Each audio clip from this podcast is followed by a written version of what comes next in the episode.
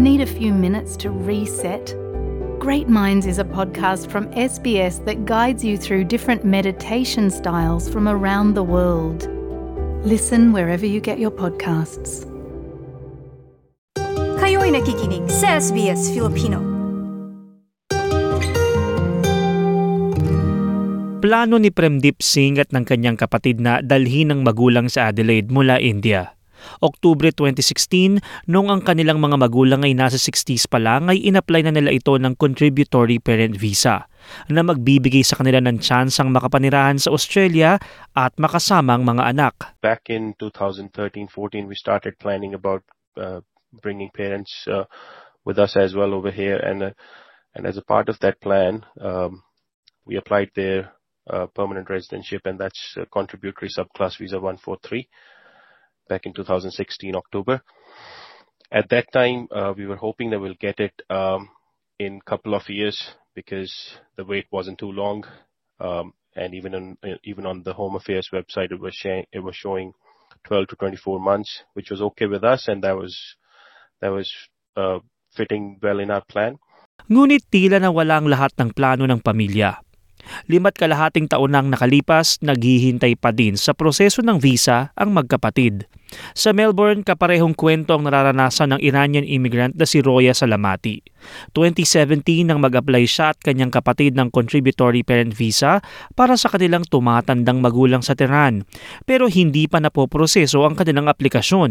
Ang aplikasyon para sa kanilang ama ay binawi na lamang nila dahil pumanaw na ito dahil sa COVID-19. When my father passed away, every day I had to call my mom because I couldn't travel because of exemption and difficulty and pandemic. And she couldn't, um, and uh, parents weren't considered immediate family and she couldn't uh, come uh, to Australia. And it was a lot of pressure and impact on my, uh, me and my brother. Ilan lang sina Roya at Premdeep sa nakakaranas nito. Hanggang noong 30 ng Abril ngayong taon, aabot sa 123,000 na mga aplikante ng parent visa ang naghihintay na maproseso ang mga papeles ng Department of Home Affairs. Inulunsad ni Marian Jordana mula Melbourne ang kampanya na Clear Parent Visa Backlog. Sa kanyang pagkatansya, base sa kasalukuyang level ng pagpaplano, ang mga bagong aplikasyon ay aabot ng labing siyam na taon bago maaprubahan. At the moment of our application, most of us, we were told it's going to take two to three years, something like that. This is not real. At the moment, we're talking about so much more.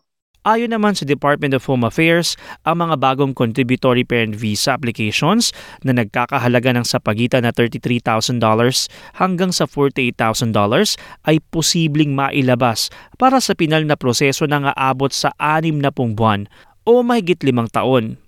Taliwas ito sa sinasabi ni Mariana na halos umaabot na sa labing anim na taon ng proseso. Most of our parents um, got, I mean, get that the application when they're 60 or 65. This we are talking about like parents 75 to 80 years old when they got rented. We don't know how many are there going to be still alive at that time or able to move. This is a big move we are talking.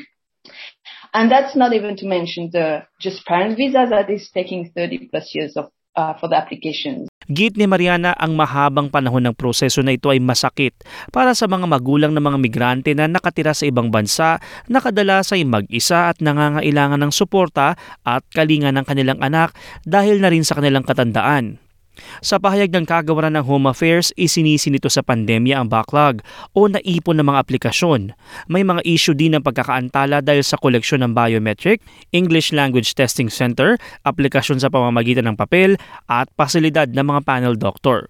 Ngunit tila hindi ito para sa kaso ni Primdi Patroya dahil ang aplikasyon nila bago pa man nagsimula ang pandemya. When you can't plan anything, when you can't see the future, where it's to go, you can't even make any judgment. That's that's a bit hard. And anytime anything could happen while they are back in India. Sa data na ibinahagi ng Clear Parent Visa Backlog at naberipika ng DHA, lumalabas na sa nakalipas na siyam na taon, mas mataas ang bilang ng mga aplikasyon sa parent visa kaysa sa mga naipoproseso. Katunayan noong 2013 hanggang 2014, nakatanggap ang kagawaran ng mahigit 26,000 parent visa applications, ngunit 9,000 lamang ang naaprobahan.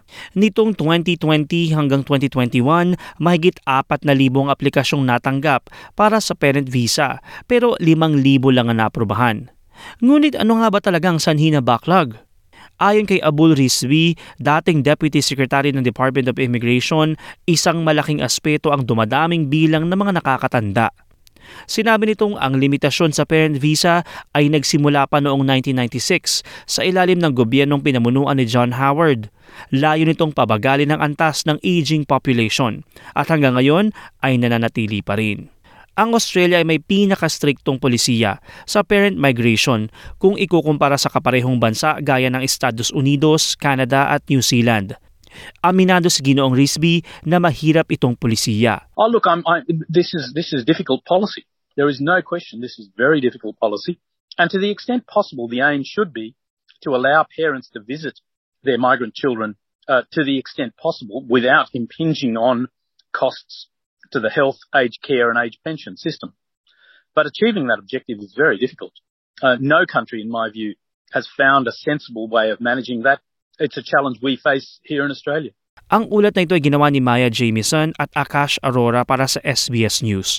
Isinalin sa ating wika at isinalaysay ng inyong lingkod, TJ Korea, para sa SBS Filipino.